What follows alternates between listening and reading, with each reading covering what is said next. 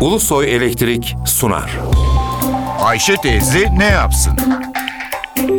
Güngör Uras, Ayşe teyze ekonomide olan biteni anlatıyor. Merhaba sayın dinleyenler, merhaba Ayşe Hanım teyze, merhaba Ali Rıza Bey amca. Büyüyoruz, büyüyünce gelir artıyor. Artan gelir şu veya bu şekilde hane halkının yaşamını etkiliyor. Milli gelir arttıkça kişi başına düşen ortalama milli gelir rakamı da artıyor. Ne var ki milli gelir hanelere ve hane halkına eşit ölçüde dağılmıyor. Hane halkı için önemli olan hanenin kullanılabilir gelirinin artmasıdır.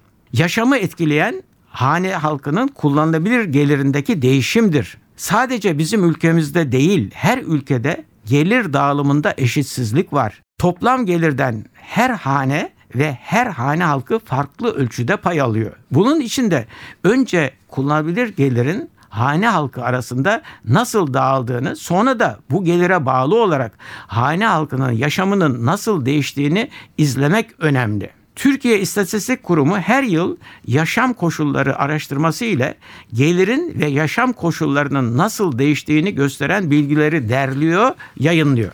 2006 yılında nüfusumuzun en alt gelire sahip %10'luk dilimi toplam harcanabilir gelirin sadece %1,8'ini paylaşıyordu. 2013 yılında bunların toplam harcanabilir gelirden aldıkları pay %2,3'e yükseldi. Nüfusun en zengin %10'luk üst gelir grubundaki bölüm toplam harcanabilir gelirden %32,5 pay alıyordu. Bu payda %31,3'e geriledi. Bu oranlara bakarak 2006 yılından 2013 yılına kadar gelir dağılımında az da olsa bir iyileşme olduğu söyleniyor. Uluslararası değerlemeler teknik olarak gelir dağılımındaki iyileşmeyi Gini katsayısı denilen bir göstergeden izliyor. Gini katsayısının küçülmesi gelir dağılımının iyileşmesini gösteriyor.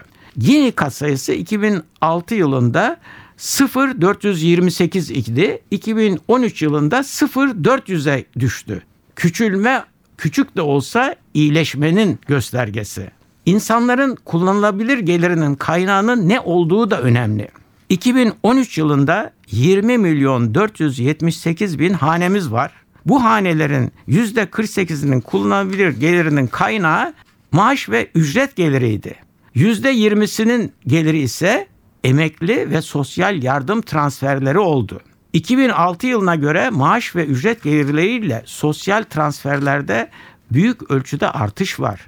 Buna karşılık müteşebbis geliri yani girişimci geliri azalıyor. Yaşam koşullarının iyileşip iyileşmediğinin farklı göstergeleri oluyor. Bu göstergelere bakılarak gelirlerdeki değişimin yaşam koşullarını nasıl etkilediği, halkın ne yaptığı hakkında bilgi ediniliyor. 2013 yılındaki belirlemelere göre hane halkının %65'i borçlu veya borç taksidi ödüyor. Borçlu hanelerin oranı 2006 yılında %53 idi. Demek ki borçlu hane sayısında önemli bir artış var. Borç taksidi ödeyenlerin %26'sı çok zorlandıklarını, %34'ü az zorlandıklarını söylüyor. Çok önemli bir gösterge de hane halkının yaşadıkları konutların kime ait olduğu. Konutların %60,7'si konutlarda yaşayanlara ait. Bu oran 2006 yılında %60,9 idi. Yani 2006 yılından 2013 yılına ev sahipliğinde büyük ölçüde bir değişim olmadı. İyi de bu kadar konut yapılırken hane halkının konut sahipliği neden artmadı? Çünkü hane sayısı 2006 yılında 17 milyon 500 bin iken 2013 yılında 20 milyon 500 bine yükseldi. Hane sayısında neredeyse 3 milyona yakın bir artma oldu. Bir başka söyleşi de birlikte olmak ümidiyle şen ve esen kalınız sayın dinleyenler. Güngör Uras'a sormak istediklerinizi ntvradio.ntv.com.tr adresine yazabilirsiniz. Ulusoy Elektrik Profesör Doktor Güngör Uras'la Ayşe teyze ne yapsını sundu. Ulusoy Elektrik. Tüm enerjimiz enerjiniz için.